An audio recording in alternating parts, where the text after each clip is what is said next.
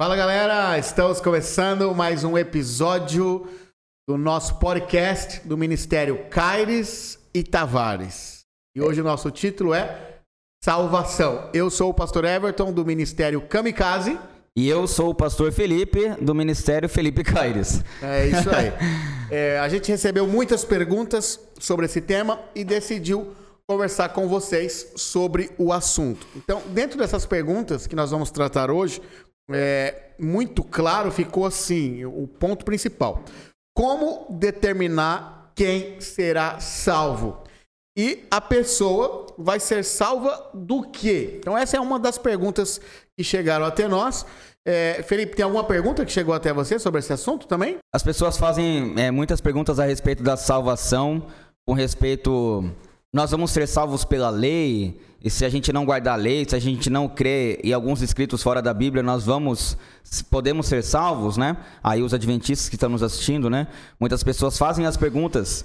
Nós podemos ser salvos sem crer em Ellen White, né? A gente já fez um já fez um podcast só sobre é, como interpretar Ellen White. Então essa resposta já está lá também, né, Pastor Everton? Eu recebi uma pergunta aqui. Me afastei da igreja, por exemplo, né? Me afastei da igreja e morri.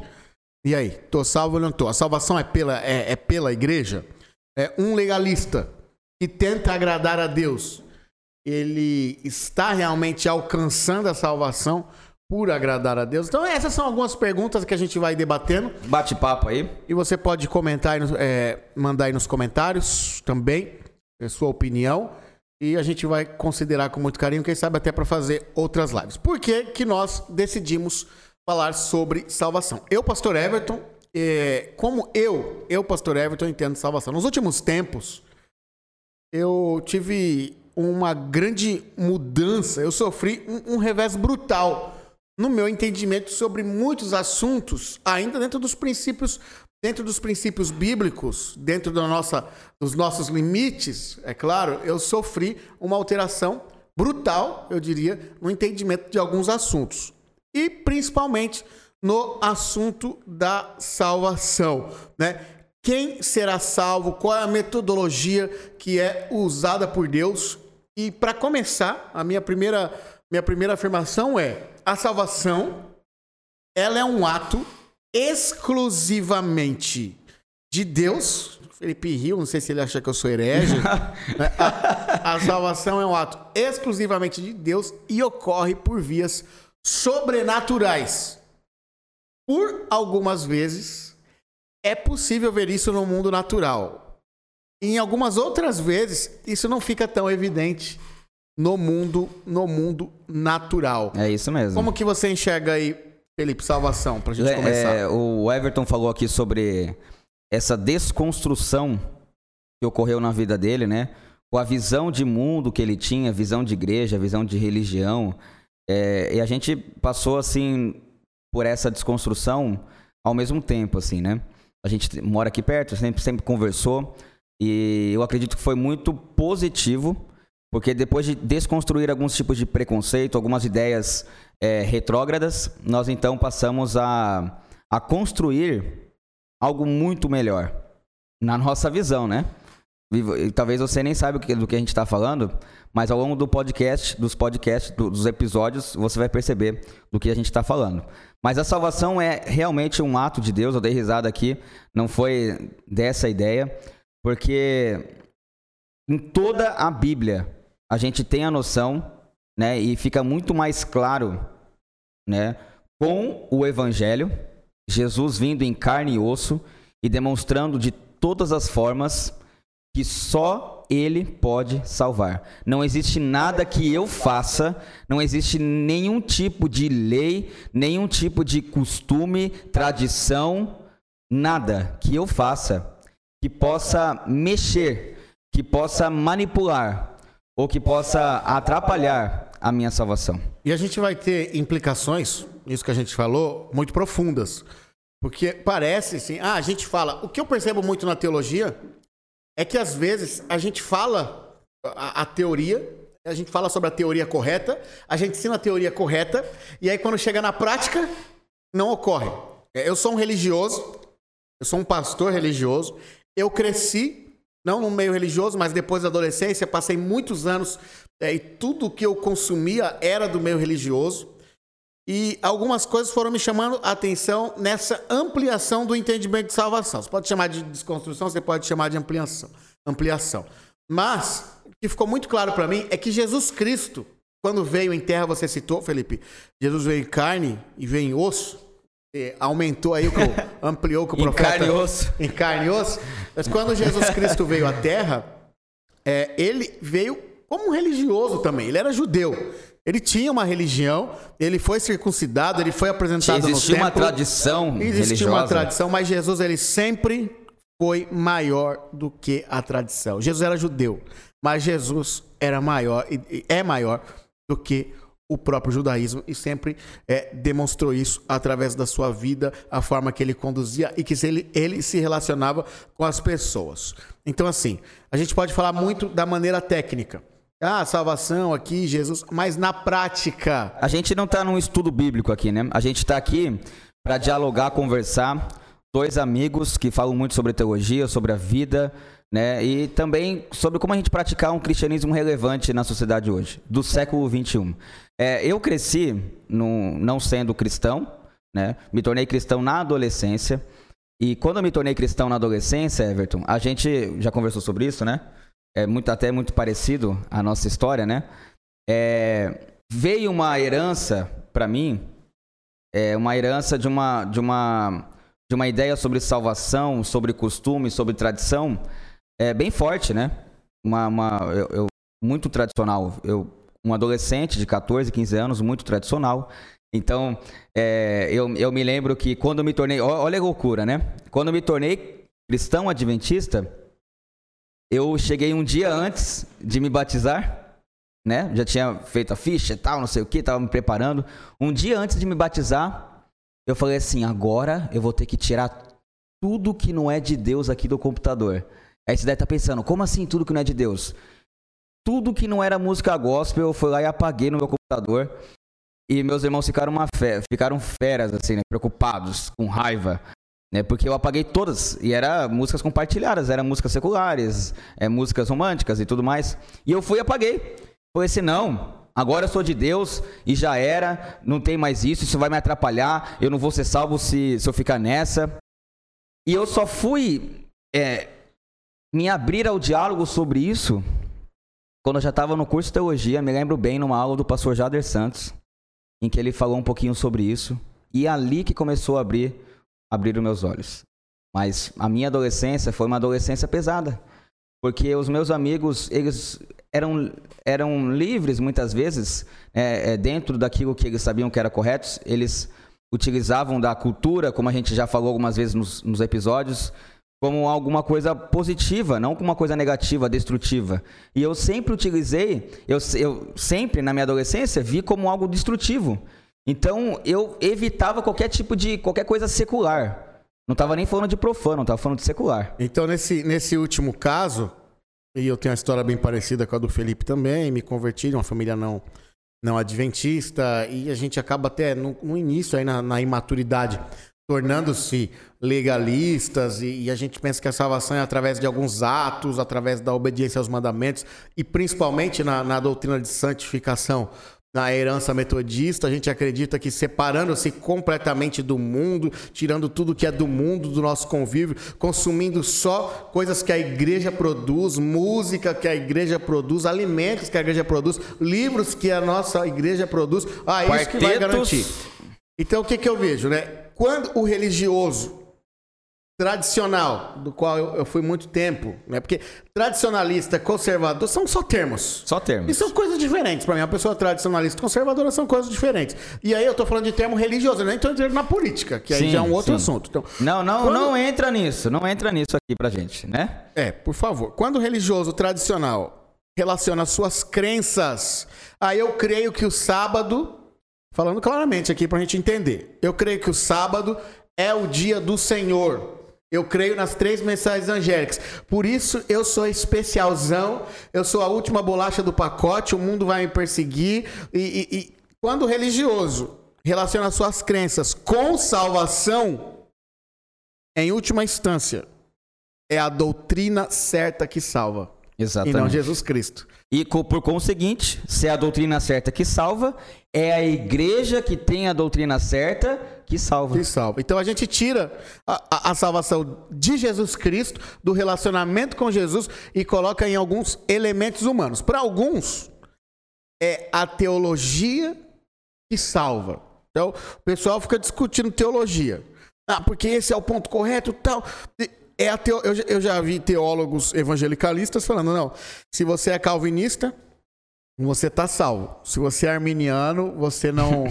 e já viu ao contrário também. Então, assim, para outros, é o batismo que salva. Aí tem, aí tem sempre o guru do batismo, que sempre lê aquela frase e fala: você batizar, você vai para o céu, se você não batizar, você será condenado, tirando algumas coisas do, do, do verdadeiro contexto. Do verdadeiro contexto. E a gente também retira de Jesus. É, a gente eclipsa. A soberania dele. Cara, quem fala isso é a teologia adventista. A teologia adventista fala assim: que o santuário foi eclipsado é, pela questão papal lá medieval. E agora eu pergunto: quando a gente coloca o batismo como condição para a salvação, quando a gente coloca a doutrina certa como a única condição para a salvação, a gente também está repetindo o erro romanista.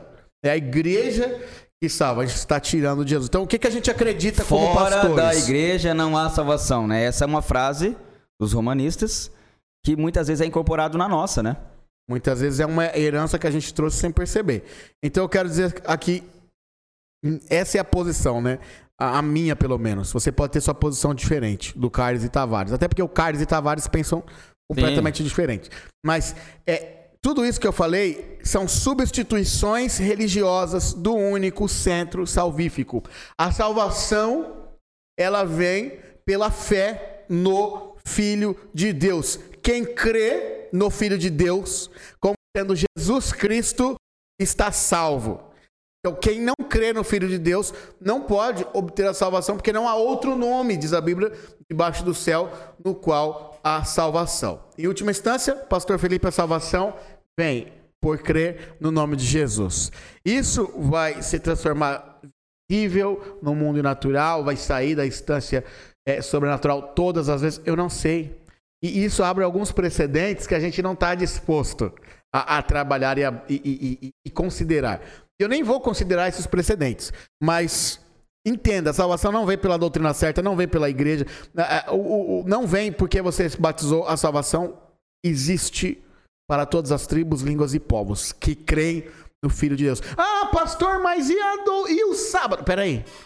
Então o seu entendimento já está completamente equivocado. Exato. Se você está lendo, é, assistindo a gente, ouvindo a gente e ficou pensando, é, mas ele não falou do sábado, mas ele não falou dos mandamentos, mas ele não falou daquilo, daquele outro. Gente, entenda: salvação, Jesus Cristo.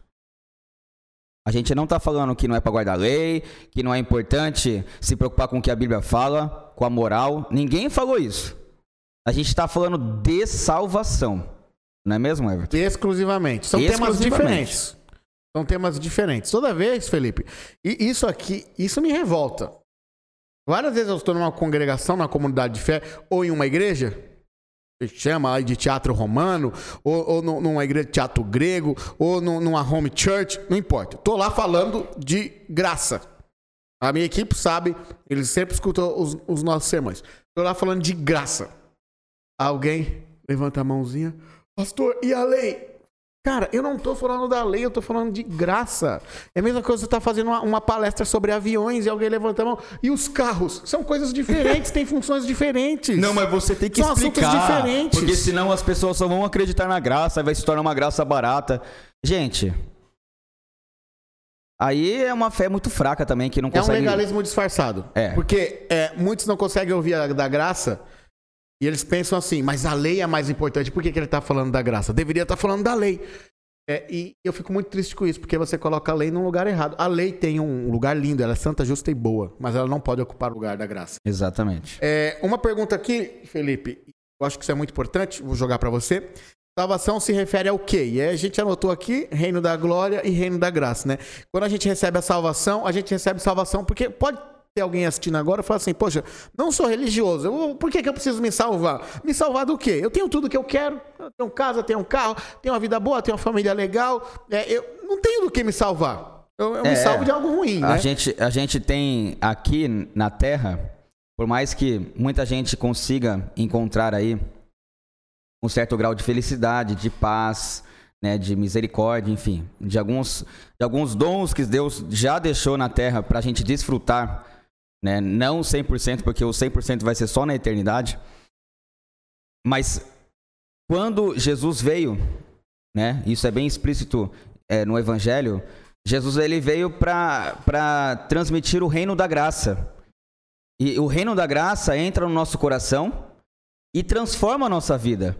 Nós somos muito mais felizes com Jesus no nosso coração, a gente fica muito mais é, é, perto da graça, mais perto da misericórdia, do amor, do perdão, quando nós internalizamos a questão de Jesus na nossa vida. Só que Jesus, ele também, no mesmo texto em que ele fala que ele já está em nós, ele também diz que vai acontecer um outro reino, que é o reino da glória. Deus ele prepara a cada um de nós através do reino da graça, que é aqui na terra, e não tem como, se você não passar pelo reino da graça aqui na terra, vai ser difícil você então sonhar, pensar no reino da glória. Tem pessoas que só pensam no reino da glória, só querem a eternidade e não se preocupam em viver hoje o reino da graça. O amor a Deus, o amor ao próximo, que é o reino da graça. Então, é, quando a gente fala de salvação, salvação do quê? A gente sabe que o mundo está infectado pelo pecado. O pecado está em nós, a gente tem uma natureza pecaminosa que não vai ser retirada até que Jesus volte pela segunda vez. Não é, Everton? Exatamente. Eu enxergo é, a salvação pelo menos em dois módulos. E claro que esses módulos são apenas sistematizações humanas, porque no final é o poder de Deus e a glória de Deus. A galera divide, a galera da teologia divide, né? Justificação, santificação, glorificação. Legal, é, é algo didático. Didático, é. Eu não enxergo como sendo algo diferente de didático. Porque tudo isso é o poder de Deus atuando no eleito, atuando no ser humano. É a mesma coisa a salvação. A salvação ela pode ser sistematizada, vamos dizer aí, né, no reino da graça e no reino da glória, que na verdade é o poder de Deus é, transformando Aqui e no porvir. Transformando a nossa realidade, transcendendo a nossa vida, transcendendo a nossa alma. Então, quando você recebe Jesus, você então se torna amigo de Deus, você deixa né, o, o, o, velho homem que era inimigo de Deus, que não tinha nenhum relacionamento com Deus, e encontra-se com a fonte da vida que é Jesus. E aqui, nesse momento, você recebeu, então você entra no reino da graça. E o reino da graça nada mais é do que refletir o caráter de Jesus Cristo em todas as suas ações. E, sobretudo, o que, que Jesus fez, é, além de refletir o caráter do Pai, como ele refletiu o caráter do Pai, cuidando das pessoas, amando as pessoas, curando as pessoas se importando com os oprimidos, com os necessitados, libertando os cativos, dando vista aos cegos. Então a comunidade de fé, a igreja, ela tem que estar aqui no reino da graça, ela tem que viver no reino da graça, tem que falar do reino da glória, mas não tem que falar só do reino da glória. Ela tem que viver no reino da graça, fazendo, realizando as ações do reino da graça, dar vista aos cegos, libertar os cativos, aliviar o sofrimento do oprimido. Se a comunidade de fé não faz isso, ela não tem é, o porquê de existir. Então, ah, tem... mas calma aí, pastor Everton. Você tá falando muito aí de é, oprimido. É a terceira vez que você usa aí nos nossos episódios. o pessoal deve estar tá pensando aí que, ah, então agora tudo é oprimido. Aliviar. A, a missão da igreja, então, agora é aliviar o sofrimento do oprimido. É isso mesmo, pastor Everton? É exatamente isso. É isso? Quem falou isso foi o próprio Jesus Cristo. E Mas sabe que eu me decepciono muito, Felipe? Porque eu tenho percebido que as pessoas não. Algumas pessoas, né? Não podemos generalizar. Algumas pessoas, elas não querem Jesus. Elas querem religião. Porque quando a gente fala algumas frases de Jesus Cristo, elas rapidamente já se armam para se defender. Ah, mas não é bem por aí. Não é esse caminho. Por exemplo, esses dias eu postei: é, Não julgues para não ser julgados. Pronto. Aí já vieram falar para mim: Não, mas não é bem assim. Mas essa frase é de Jesus, o amigo. julgamento é, é certo, tem que existir julgamento. Se, se, se tá errado, reclama com Jesus Cristo. Entendeu? Não é comigo, eu sou apenas um, um, alguém que leva essa mensagem. Então, primeiro ponto aí, claro que a, a igreja. Já expliquei isso daqui para não ficar mal, eu não, tô falando que a gente é um movimento social só não de ajuda aos pobres. Não é isso. inclusive a opressão ela existe não só na ajuda aos pobres, mas existe a opressão do pecado. Sim. E todos estão nessa opressão e a igreja, ela, a comunidade de fé, um irmão vai ajudar o outro a sair Sim. dessa opressão do pecado. Então você pode interpretar. Jesus veio para perdoar os pecados, mas também para aliviar o sofrimento do oprimido. Exatamente. É, os teus pecados estão perdoados. Então levanta, toma e teu anda. leito e anda é, aliviar o sofrimento. O sofrimento pode vir pelo pecado, o sofrimento pode vir de diversas formas. A igreja é um lugar de ensino, ensino da palavra pura, inalterada. É um lugar de celebração, celebração da vida, da, da, da graça e da bênção que você recebe semanalmente. E é também é, este, este lugar onde as pessoas vão se reunir para planejar como atender a comunidade ao redor. O segundo ponto, Felipe, que eu gostaria de falar, é o reino da glória o reino da glória, depois eu vou jogar uma pergunta para você, mas no, o reino da glória ele é a concretização final daquilo que já começou, é a concretização daquilo que já começou no reino da graça. Sim, com certeza. É a transformação do nosso caráter, da nossa vida, do nosso relacionamento com Deus. E lá, então, nós vamos receber também, vamos dizer assim, é, a vida eterna. Nós vamos viver eternamente e já não vai existir opressão. Opressão de doença, opressão de maldade, opressão de pecado. De então, preconceitos lá é e tudo mais. concretização da missão de Jesus. Então, Jesus, amigo, não é que Jesus vem e aí vai começar. Não, Jesus já começou o reino dele.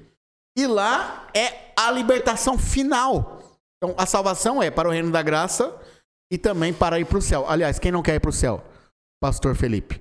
É, a salvação também se refere aí para o céu. Com certeza. Então, esse é um sonho né? ir para o céu. Então, resumindo aqui, eu quero te perguntar: é, qual que é a sua visão de salvação geral? Eu vou falar a minha visão de salvação, repetindo, para que ninguém tenha dúvida, e depois a gente vai abrir aqui uma caixinha de Pandora sobre exclusivismo, a bolha religiosa, a igreja perfeccionista, que acaba distorcendo o significado de salvação. Eu creio que a salvação ela vem por meio do sacrifício de Cristo. Jesus viveu aqui na terra ele se sacrificou por nós. Ele viveu uma vida humilde, uma vida é, em serviço às pessoas, né? Jesus saiu de lá do céu, onde os anjos o adoravam, onde ele tinha o seu trono, ele deixou tudo, veio aqui para a terra, viveu uma vida humilde para nos ensinar como devemos viver aqui na terra. Então ele é nosso exemplo também. Mas acima do exemplo, ele é o nosso substituto. Ele é aquele que trouxe para nós a, a solução do problema do pecado. Nós nascemos com, com o pecado e Jesus então vem e faz o seguinte: eu vou resolver o problema do pecado e eu vou te dar forças, poder e melhor ainda, eu vou extinguir o pecado de você quando eu voltar pela segunda vez. Então a salvação ela acontece por meio de Jesus, em Jesus e através de Jesus. Tudo é no nome de Jesus. O que, que nós fazemos então com a salvação? Nós aceitamos a salvação. E no momento que nós aceitamos, nós passamos então a viver como salvos. Então, resumindo, né? A gente vai falar mais, mas eu creio que a salvação veio por isso, por Jesus. Jesus nos alcança, é Ele que vai atrás de nós. Pare com essa arrogância de que você acha que você é superior ao outro, porque é sempre Jesus que vai te alcançar, é sempre Jesus que vai te buscar. Nunca vai ser você por vontade própria. Sempre vai ser Jesus indo ao seu encontro, assim como Jesus foi ao encontro de Adão e Eva no jardim do Éden. Assim como Jesus foi ao encontro de todas as pessoas, os discípulos, chamando, é, não só escolhendo para, para o discipulado, mas também para a salvação deles. Então, é Jesus que chama e para o nosso bem e ele nos dá uma escolha para isso, nos deixa uma escolha. Então a gente pode escolher servir e aceitar então a salvação que há nele. Tudo que tudo já foi feito por Jesus, tudo. É, eu recebi aqui uma pergunta de um internauta e eu quero responder, né, do, de um dos nossos seguidores. Ele perguntou o seguinte: Pastor, eu só serei salvo se eu for batizado na igreja adventista é, então foi essa pergunta que, que me foi feita. Essa pergunta eu acho que ela é feita, eu poderia dizer, não só a igreja adventista, mas qualquer agremiação religiosa. Só serei salvo se eu for batizado na igreja batista, metodista, presbiteriana, universal, católica. Então, beleza, vamos explorar esse ponto aqui. Queridos, tem, existe algumas coisas dentro é, desse espectro de salvação eu chamo de visão equivocada de salvação. Entre elas, é essa ideia de que a salvação está em uma igreja e a minha filiação a esta igreja. Eu sou pastor adventista e eu sou batizado há mais de 15 anos na igreja adventista do sétimo dia. E sou muito feliz por isso. E eu sou adventista porque, ao estudar a Bíblia, eu, eu entendi, pastor Everton, isso é uma coisa pessoal minha, eu entendi que esse movimento é que mais se assemelhava aos ensinos bíblicos. Mas jamais eu coloquei a minha salvação como dependente de ser filiado a este movimento ou de ser filiado a qualquer outro clube ou agremiação religiosa. Quando você faz isso, você está cometendo o pecado do exclusivismo. O que é o exclusivismo? O exclusivismo é quando você faz parte de um clube e você tem uma carteirinha deste clube e só você pode. Só é, você quem tem a carteirinha. Só você quem tem a carteirinha pode entrar quem é naquele é lugar. Quem é sócio. Então, você, quando se batiza, alguns pensam assim, a galera, né? Agora eu me tornei sócio de Jesus, me tornei sócio do céu. Tem aqui a mensalidade que nós vamos pagar, mas está garantido o meu, é, a minha carteirinha. Meu crachazinho. Meu crachá e a minha sociedade. Então, eu quero dizer aqui que eu tenho muito medo do exclusivismo do que o exclusivismo pode fazer na mente de pessoas. Sim. Eles começam a acreditar que só a religião deles é a certa, só a religião deles é que vale, só eles são os eleitos e escolhidos e logo o exclusivismo ele vai fabricar uma seita, uma seita de pessoas que tem ali a sua série de regras exclusivistas e isso... interpretações exclusivas. Esdrúxulas e exclusivas. E, e sabe, é, o exclusivismo ele vai gerar, gerar intolerância. Não vai ter diálogo.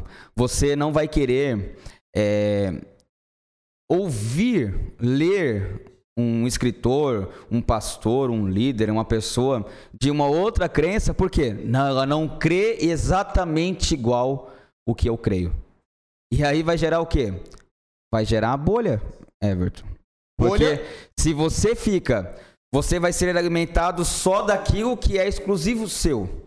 Ou seja, você vai estar tá se autoalimentando. E essa é uma bolha... autoalimentação e nada pode vir de fora. Essa bolha é um incesto, um incesto teológico, é um incesto religioso. Então, em determinado momento da minha vida, quando eu tinha acabado de me converter, não tinha base teológica nenhuma, não tinha base familiar nenhuma a respeito de religião. Eu, eu acreditei, porque alguém me falou isso, Felipe, alguém falou para mim, que era pecado ouvir músicas evangélicas de cantores que não fossem adventistas. Por não quê? guardasse. Porque o cantor não guardava o sábado, então não deveríamos ouvir essas músicas. É, e rapidamente eu aprendi e deixei essa crença. Mas eu penso, quantas pessoas leigas estão com esse tipo de crença esdrúxula, crença periférica e que beira a loucura. Não, e o pior é que essas pessoas, assim como nós fomos durante muito, muito período, e nós não somos melhores do que ninguém. Né? Jamais. Né? Nós não somos melhores que essas pessoas que ainda mantêm esse tipo de comportamento. A gente já foi assim. Porque a gente já foi, a gente e sabe a, gente tem a dificuldade. Muita coisa ainda para aprender. E, nós, e, eu acredito que você era sincero daquilo que você estava vivendo, né? Totalmente sincero. É, é, isso que eu tô falando, sabe? Tem pessoas sinceras que estão nessa bolha, que vivem dessa maneira, que têm esse comportamento limitado. Pessoas sinceras que no, chamar, no chamado de Cristo, elas abandonarão esse tipo de comportamento, esse tipo de conduta. Aí né? o que acontece quando a pessoa se alimenta da bolha religiosa? Então ela só consome sermão de um tipo, só lê livros de um tipo, só come alimentos de certo lugar, livros de certo lugar, só assiste TV de certo lugar, ela entra numa bolha e simplesmente ela perde a conexão com o mundo, ela deixa de ser sal da terra, ela deixa de ser exatamente E isso. o cristianismo não faz sentido porque virou uma seita, você não alcança, você não conecta mais com ninguém. Todo mundo é Babilônia e só você é cordeiro. Então a gente ah, E assim, Everton, você estava falando isso e eu, eu me lembrei é, do quanto essa, isso é complicado, porque assim, uma pessoa que vive assim, ela tá vivendo no mundo. Então, assim, ela vai pra escola, vai ter evangélico, católico, espírita, ateu convivendo com ela.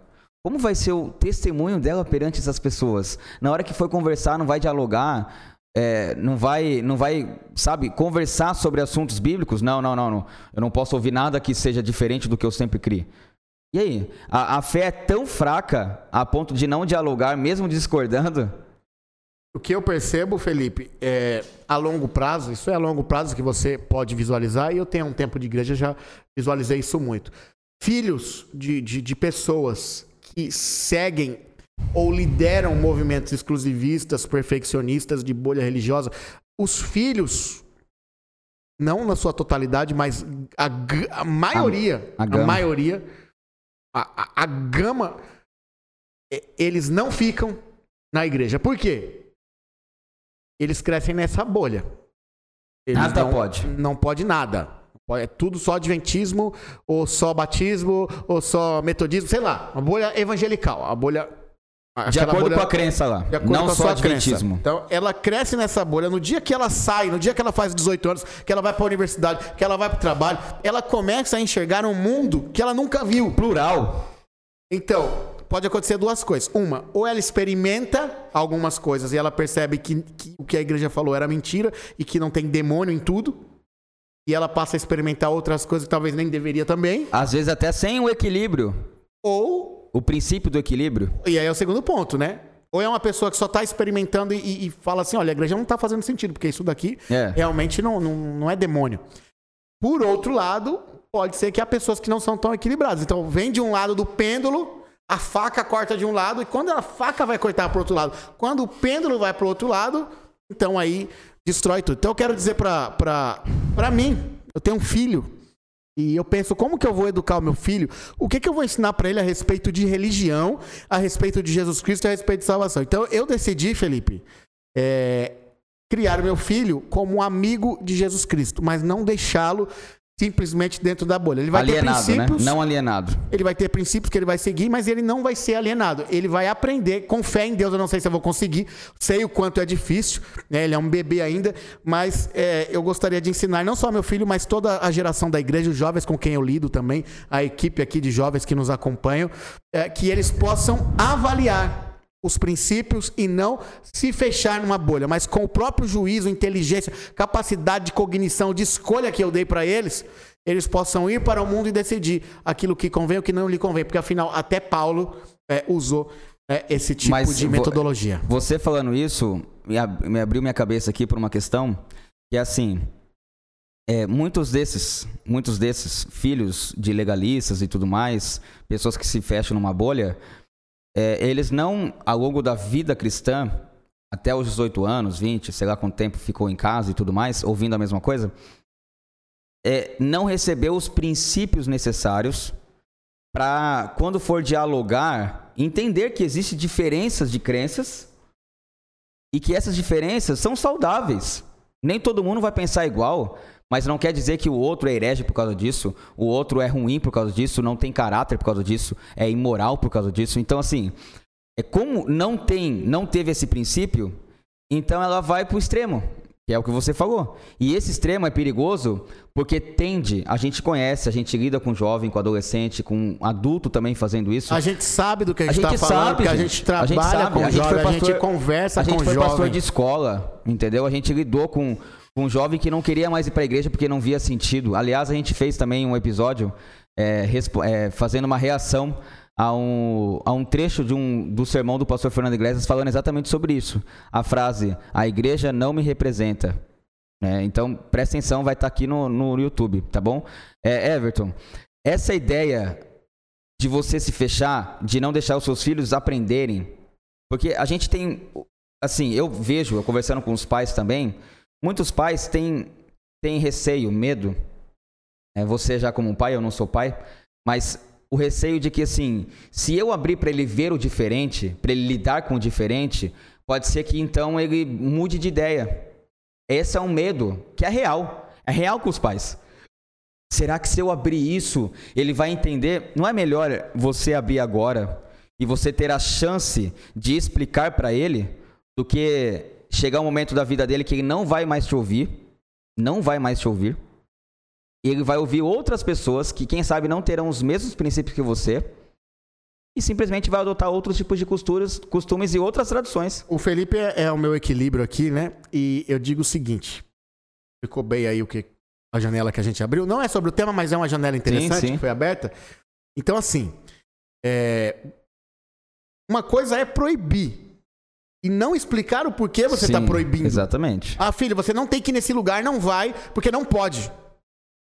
E aí, o que eu vi como pastor, cara, é tenebroso, é triste, porque tem gente que mistura. Fala assim, ó, não pode ir na balada. Aí também não pode ir no cinema. Não pode usar droga, mas também não pode jogar dominó.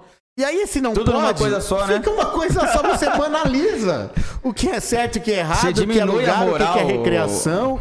Então, assim, o melhor, o melhor é que você peça orientação para o Espírito Santo, é, busque muita sabedoria em Deus para saber o que fazer, mas o melhor de tudo é o que eu vejo na Bíblia, é ensinar princípios. E através desses princípios, então a, a, próxima geração, ou a pessoa a quem você está discipulando, pode ser até de outra geração que você, acima ou abaixo, ascendente ou descendente, não importa. Essa outra geração, ela vai poder avaliar com a sua própria cognição se aquilo convém ou não lhe convém. Até porque muitas questões, lugares, circunstâncias é coisa subjetiva. O que talvez não é bom para Felipe pode ser bom para mim, o que não for bom para mim pode ser bom para Felipe. Mas só aqui para encerrar, para a gente falar né, o que, que é o que, que é salvação, daí a gente encerra, né? O que, Aqui que é, é a gente vai abrindo e salvação. É isso aí. Mas é, o exclusivismo vai levar para uma bolha religiosa e essa bolha religiosa vai levar para o perfeccionismo. E esse perfeccionismo que eu estou falando não é o teológico. É a ideia não. de que eu tenho que ser realmente perfeito em todas as coisas. Não há lugar para eu errar. Erros. não há lugar para erros, não há lugar para cair. Melhoras. Eu tenho que ser o perfeitão que faz tantos cultos diários, que lê tantos capítulos de um livro, que lê tantos capítulos da Bíblia, que vira faz oração, um robozinho. tá o horário, e aí você vira um, um robozinho, aí você não consegue cumprir porque ser humano é falho. E aí o que acontece? Frustração. Medo. Né? Medo, culpa. E uma religião pesada. Uma religião do medo, uma religião pesada. E quando a gente vai viver essa religião pesada, com medo, com culpa, frustrado, a gente não vai ter alegria em servir a Deus. Até porque o caráter de Deus pra gente já foi distorcido. E, e aí é um é longo sempre, caminho. É sempre o Deus olhando para nós, né? É, já me passaram essa visão um pouco de tempo, né? Graças a Deus eu não, eu não vejo mais dessa maneira, mas como se Deus ele estivesse pronto para castigar. Ah, você não fez isso? Toma. e toma. Sofrimento, to. Ah, você, ah, você não me ouviu? Você não fez aquilo? Toma. E parece que Deus ele tá jogando com a gente como se a gente fosse marionetes. Então ele joga sofrimento, ódio, ele, Não, ele usa pior? outras pessoas pra, pra. Você, agora você vai aprender na dor. E aí é esse isso que as sofrimento, pessoas mais falam. Felipe, é chamado por muitos de provação. É. E assim, é claro que na Bíblia você vai encontrar, ah, a pessoa foi Existem provada. as provações. É, essa aprovação, na, na minha concepção teológica, a, a real, a real, nada mais é do que Deus nos levando para o deserto para construir o nosso caráter, nos ensinar lições que não aprenderíamos de outra maneira. Não é que Deus está fazendo uma prova com você para saber se você vai ser aprovado, se você vai passar ou não. Sabe por quê? Ele já sabe que você vai ser reprovado. conhece. Porque a gente é incapaz. Ele te Então- conhece. Então a pessoa, Felipe, já tá com. Já, ela pecou, ela tá com medo, aí ela passa alguma coisa difícil na vida, aí ela pensa, é Deus que tá me provando. E eu tenho que tirar 10 nessa prova, senão ele também não vai me aceitar. Porque Deus eu já não errei. é assim, gente. Deus Então, não é isso. Isso vira um espiral. Facilmente a pessoa pode cair aí é, num- numa, num- em problemas psicológicos. E não só isso, Everton, não só isso, porque quando a gente vai criando esse tipo de religião da culpa, é, tem horas que as pessoas explodem e falam assim: quer saber? A religião não faz sentido. Se é para servir um Deus dessa maneira, eu prefiro não servir Deus nenhum. Eu já escutei muitos jovens falando isso, muitos adultos. Por quê? E esse Deus, eu também não sirvo. Eu também não sirvo, eu, sou ateu, eu sou ateu desse desse tipo Deus. de Deus. É, exatamente. Exatamente. Porque não é o Deus bíblico. Eu vou, eu vou até abrir aqui, não é polêmico nada. E não é o Deus verdadeiro. É, quando Nietzsche, né? A filosofia. É um comentário, você pode discordar aí também, fica à vontade. Mas quando Nietzsche ele fala sobre Deus está morto, por exemplo, que a gente vê e tal, nossa, como assim? Que homem arrogante. Que tipo de religião era ensinada para ele na época dele? Que tipo de Deus era ensinado para ele? Porque se eu vivesse na época que ele viveu, se testemunhasse o Deus que testemunharam para Nietzsche, quem sabe eu, eu estaria falando também. Acho que Deus não está aqui, porque eu não estou vendo. Cadê o amor? Cadê a... Não, era só regras. era só moralismo barato na época de, de Nietzsche. Então, a, a, quando ele começa a falar, criar a sua filosofia, ele cria numa uma questão muito negativa, porque isso foi passado para ele, isso foi uma herança que passaram para ele.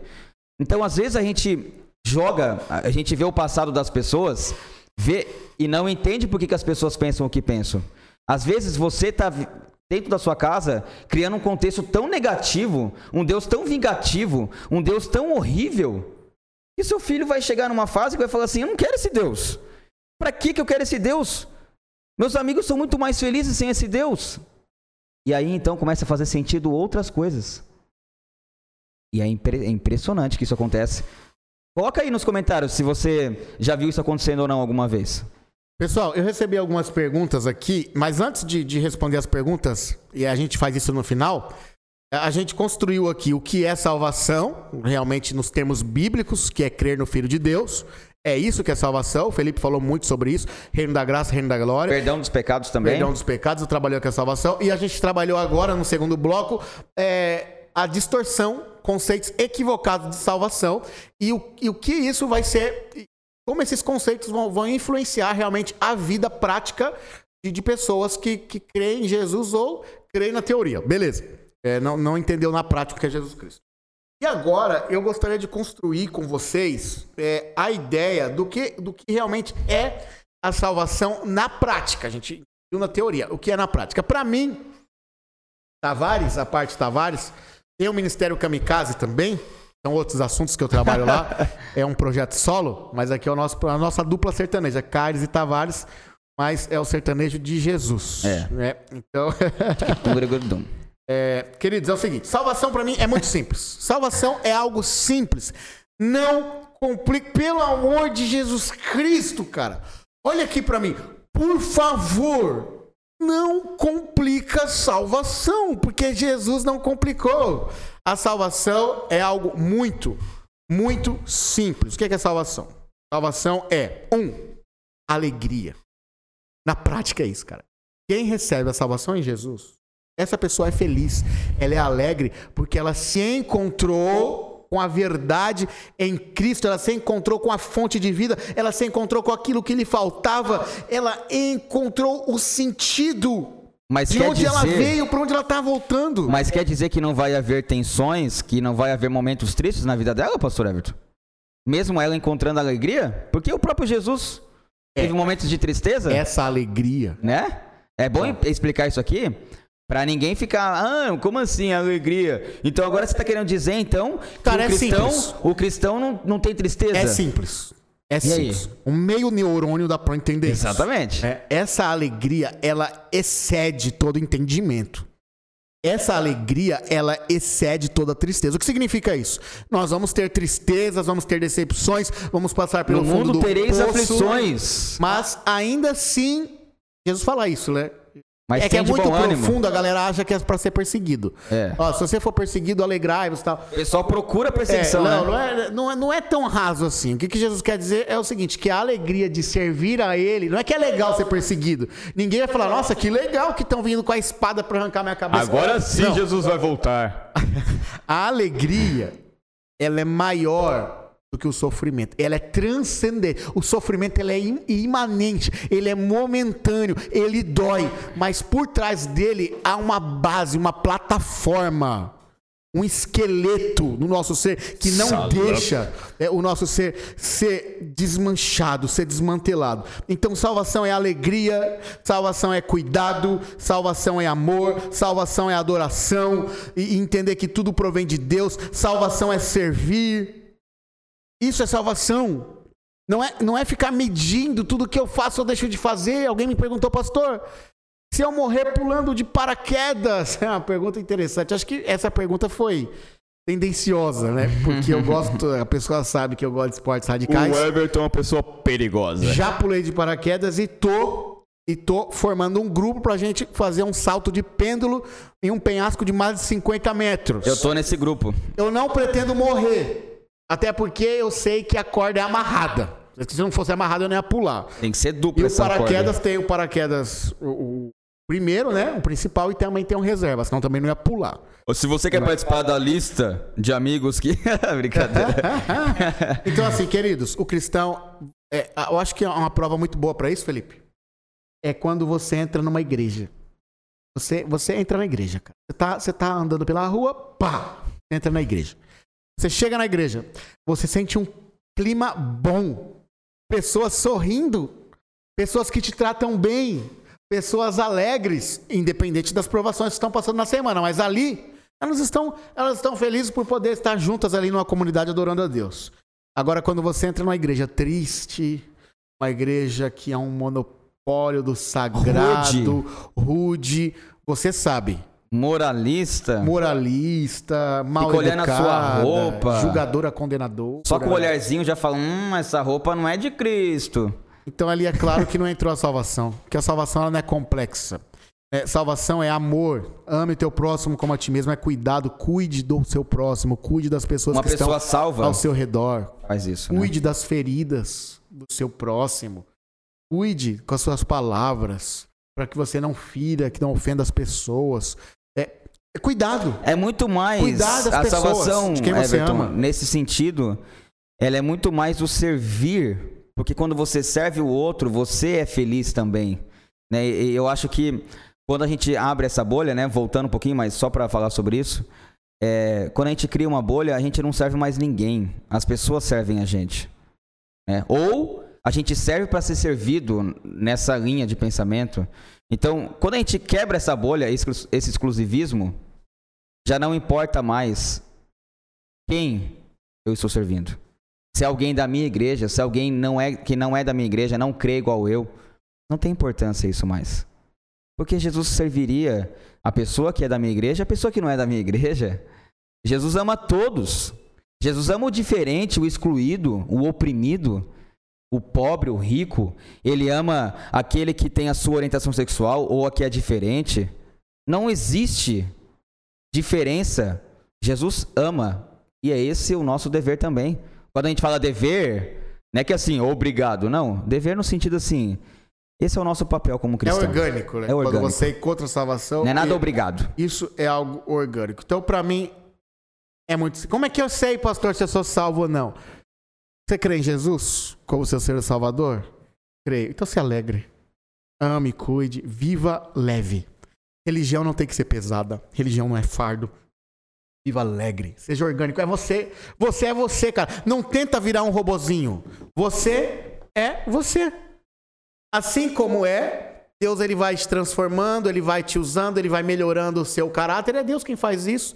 E aí você vai servindo a sua comunidade de fé, as pessoas que estão ao seu redor, vai se tornar um melhor marido, um melhor filho, uma melhor mãe, uma melhor esposa, um melhor empregado, um melhor cidadão, um melhor patrão, sei lá o que você é, Assim- mas é algo orgânico. Assim é a melhor maneira de a gente influenciar a comunidade pro bem. Agora, o que acontece quando a gente cria uma, uma ideia de salvação só nossa? A gente passa a olhar para a comunidade, a gente não quer mais que a comunidade ame a Jesus. Ela quer que a comunidade faça igual eu faço, igual a minha religião No faz. Clube de Santos. E aí, em vez de eu ajudar a minha comunidade, a minha cidade, aonde eu estou inserido, eu passo a dar um testemunho negativo. E ninguém vai querer ser igual a você. Ninguém vai querer fazer igual você faz. Isso é visível. Visível. Exatamente. Então, queridos, quero partir para as perguntas. Mas antes de partir para as perguntas, que fique bem claro: a salvação é leve e viver com Deus é algo orgânico, algo bom e 100% natural. Não é forçado, é o Espírito Santo que te conduz. Depois que eu aprendi isso, minha vida mudou. E, e quando eu falei assim de, de melhor pessoa, não é que você vai ficar vendo ato por ato, é que você am- vai amar mais, vai ser mais paciente, mais longânimo, vai pensar mais na vontade de Deus, pensamentos enobrecedores. Mas não é que você vai buscar isso de todo custo. Não, é algo que vai chegar para você. O Espírito Santo Isso vai fazer parte. no meio natural. É algo natural. Você não, não, é vai forçado. criar, você não vai fazer uma lista. Isso aqui eu tenho que fazer hoje. Checklist. Fazer isso, fazer aquilo, fazer. Não. O Espírito Santo vai agir na sua vida de tal maneira que isso vai agir, vai acontecer de forma natural. Mas vai ter lutas, vai ter dificuldades, vai ter problemas, você vai cair, você vai levantar. Isso é salvação. Jesus vai estar tá ali, pronto para te erguer. Jesus vai estar tá ali pronto a falar assim: filho, levanta, levanta, eu estou com você. Você caiu, mas não acabou. Porque já chegou uma pergunta para mim, Everton, em que foi feita assim: como ter a certeza da minha salvação? Né? Eu posso falar hoje que eu estou salvo? E tem muita gente que fala assim: não, eu não posso falar que eu estou salvo. Não, você pode falar que você está salvo. Ah, não, mas eu, eu fiz tal coisa semana passada. Eu fiz tal coisa no, no, no, ontem. Filho, a salvação também existe o arrependimento, a salvação também existe o perdão dos pecados. Você precisa conversar com Jesus, você precisa abrir o seu coração para Ele. Que eu tenho a plena convicção de que ao você conversar com Ele, expor a sua vida para Ele, como um amigo faz a outro amigo, você vai receber o perdão dos seus pecados, você vai receber o alívio para as suas dores e você vai conseguir então ter mais sentido para a sua vida. Exatamente. Uma das perguntas que eu recebi aqui, você falou aí já uma, uma pergunta. É uma pergunta, é né? uma pergunta que você recebeu com certeza. Eu recebi aqui é qual é o meu papel na salvação? Isso é muito simples. O seu papel, o meu papel na salvação é aceitar. E ponto final. Acabou. Chega. Só isso? Fala mais? Não, não fala mais, não tem mais o que falar. É aceitar. Eu aceitei. Pronto. Ah, pastor, mas a vida de oração, a vida de comunhão. Pera, isso é já um outro tema. Isso é orgânico. É um outro tema. É, isso talvez seria, poderia se encaixar numa live, Felipe. A, a, a, luta, a vida de lutas de um cristão. Como é que funcionam essas lutas? De onde vem? Qual é o papel dele? Mas na salvação. Na salvação, o papel dele é aceitar. Se aceitou, então está salvo. Uma pergunta aí, vou jogar para você. É, Felipe, uma pergunta é, eu preciso crer em doutrinas para ser salvo? Recebi aqui de um dos seguidores. É, interessante, né? Porque Fala sem medo. O, não, sem o, que, que, é um, o que, é um corpo de doutrinas? É um corpo de conhecimento sobre a palavra de Deus. Quando eu falo assim, eu preciso crer em doutrinas, parece que você está falando de um corpo de doutrinas de determinada igreja. Você precisa crer na palavra e, através da palavra, você conhecer o verdadeiro Cristo, aquele que te liberta. É isso. Se essa doutrina é Cristo, se essa doutrina é completa em Cristo, então sim, você precisa crer nessa doutrina. A doutrina da salvação em Cristo Jesus. Agora ficar nessa. Eu tenho que crer nesse determinado corpo de doutrina. Eu tenho que fazer isso. Gente, a salvação é algo muito sobrenatural, é algo divino. Deus ele enxerga algo muito mais. Você não enxerga o que você é, muitas vezes, mas ele te enxerga. Ele sabe o que está na sua Acho alma. Acho que todas as vezes a gente não enxerga a nossa É, a gente não enxerga. E aí qual que é o problema? Ah, não. E hoje eu não fiz isso, eu não fiz aquilo. Se ficar baseado nisso, eu creio nessa doutrina tal, eu creio nessa doutrina, a pessoa não crê em tal doutrina, aí vai ser complicado, porque você está colocando a, a, a salvação baseada numa lista, num checklist de doutrina. Então não. A salvação é em Cristo. O conhecimento de Cristo te liberta e você passa sim a querer viver e servir o que a Bíblia fala. Exatamente. Eu vou abrir uma uma caixinha. sem ficar amarrado a pensamentos humanos muitas vezes. Eu vou abrir uma caixinha de Pandora aqui, mas não vamos alongar. Aí você fecha então. Não, não, não vou alongar não. Eu vou abrir e vou fechar a caixinha. É, muitas vezes a gente quer condicionar a salvação aos nossos atos, às crenças. Há inclusive pessoas que existem vários substitutos para Jesus, para a salvação em Jesus. Tem gente que acha que a doutrina correta é que salva. Tem outras pessoas que acham que a caridade, ah, vou ajudar os pobres e, e ser muito Pronto, caridoso, acabou. então esse que é a minha salvação. Tem outros que acham que a ideologia salva, ah, eu creio é, de, nessa ideologia, então é aqui é o caminho. Não. Ah, quem crê lá no outro, não, aquele lá é do capeta, não vai. A ideologia. Isso é a maior sandice que existe. Tem outros que acham que a teologia, e tudo isso é irrelevante. Tem gente que acredita no batismo esotérico, entrei na água, serei sal, que tem um esoterismo no batismo. Tem gente que acha que a Santa Misticismo. Ceia é uma expiação. Ah, gente, tem cada coisa por aí. Tudo é. isso é substituto de Jesus. Mas aqui eu quero abrir tem uma... Gente que pensa assim, ó, ah, eu tô tomando tal coisa, é para salvação. Tal pessoa não tá tomando o que eu tomo, não é para salvação. Aí fica nessa aí. A salvação não é algo, a salvação não é uma obra. Não é comida não, nem a bebida. A salvação é alguém, a salvação é uma pessoa, a salvação é relacionamento com Jesus Cristo. É isso que é a salvação. Mas eu quero abrir, por quê? Tem pessoas que condicionam muito a salvação e falam: ah, tal pessoa morreu em pecado. Várias vezes eu chego num, a pessoa funeral, já fala, né? Eu chego num funeral, Sou pastor, então direto eu tenho que fazer funeral. Mas tem que fazer a cerimônia fúnebre. E aí eu vou lá pregar, tá? E eu sempre penso o que, que eu vou pregar. E sempre, sempre chega uma pergunta, pastor, será que ele foi salvo ou não? Ele estava afastado da igreja, ele estava comendo. Como que eu vou saber? Então, eu, uma, uma, coisa aqui, Felipe. É, Abraão, Abraão, o pai da fé. da fé. Uns probleminhas aí. Poderia dizer que em alguns pontos da vida, Abraão estava em pecado. Então vamos falar claramente aqui. Quando isso aqui é pesado, por isso que eu vou fechar esse negócio aí. Vou fechar porque é melhor outra live para falar disso. Abraão, Abraão, pai da fé.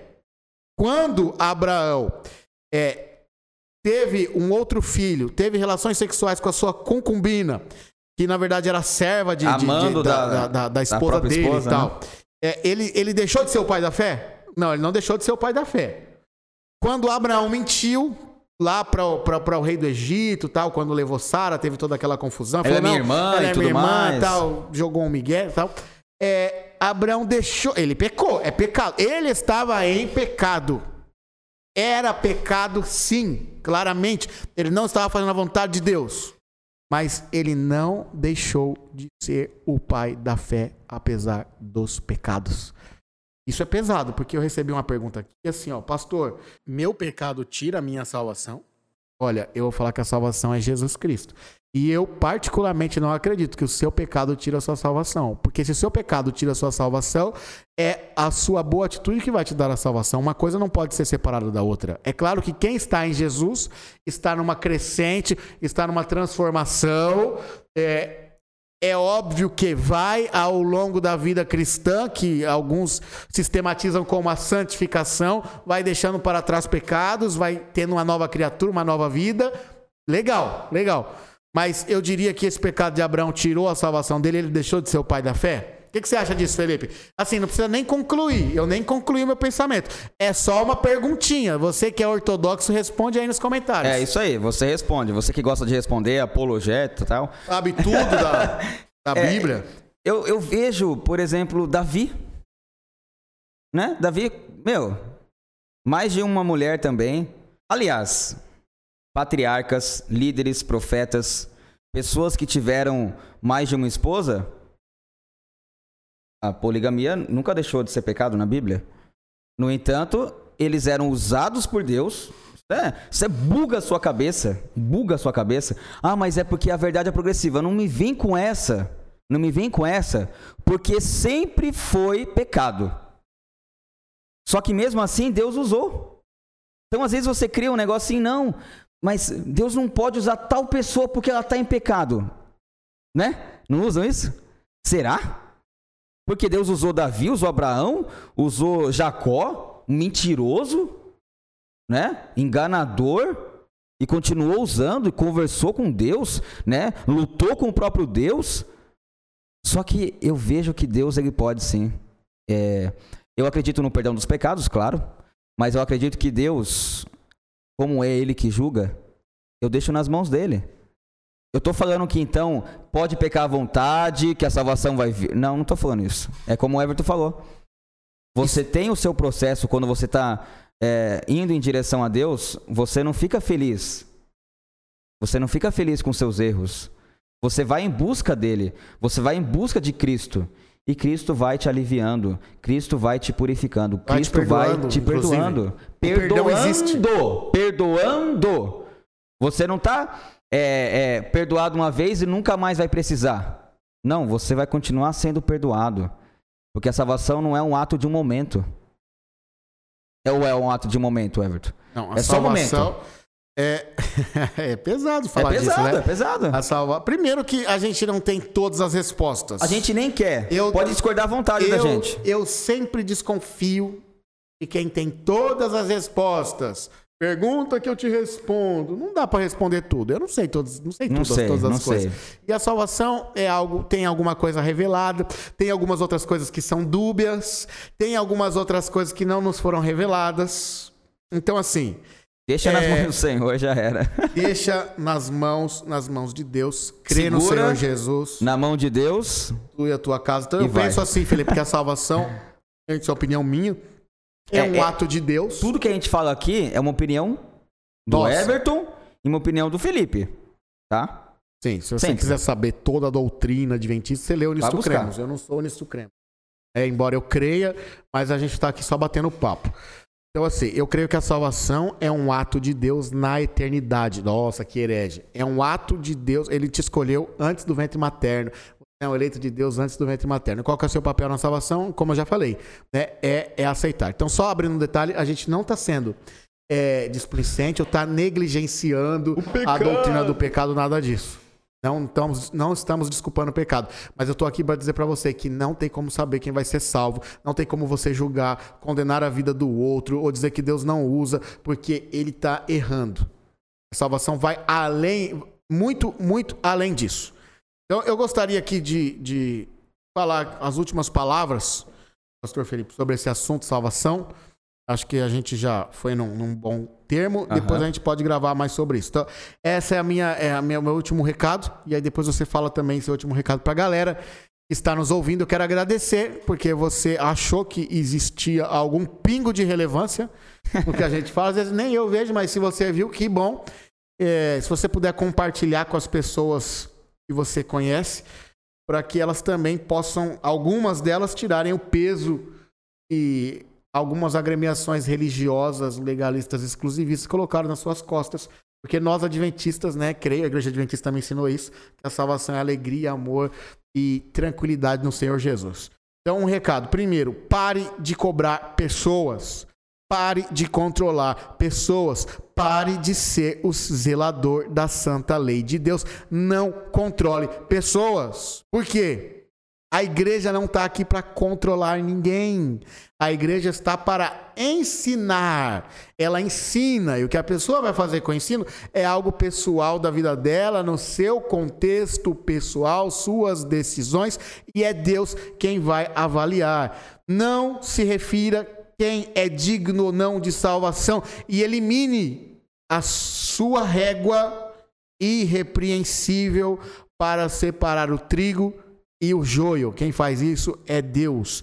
Há pessoas, há pessoas perdidas e religiosas.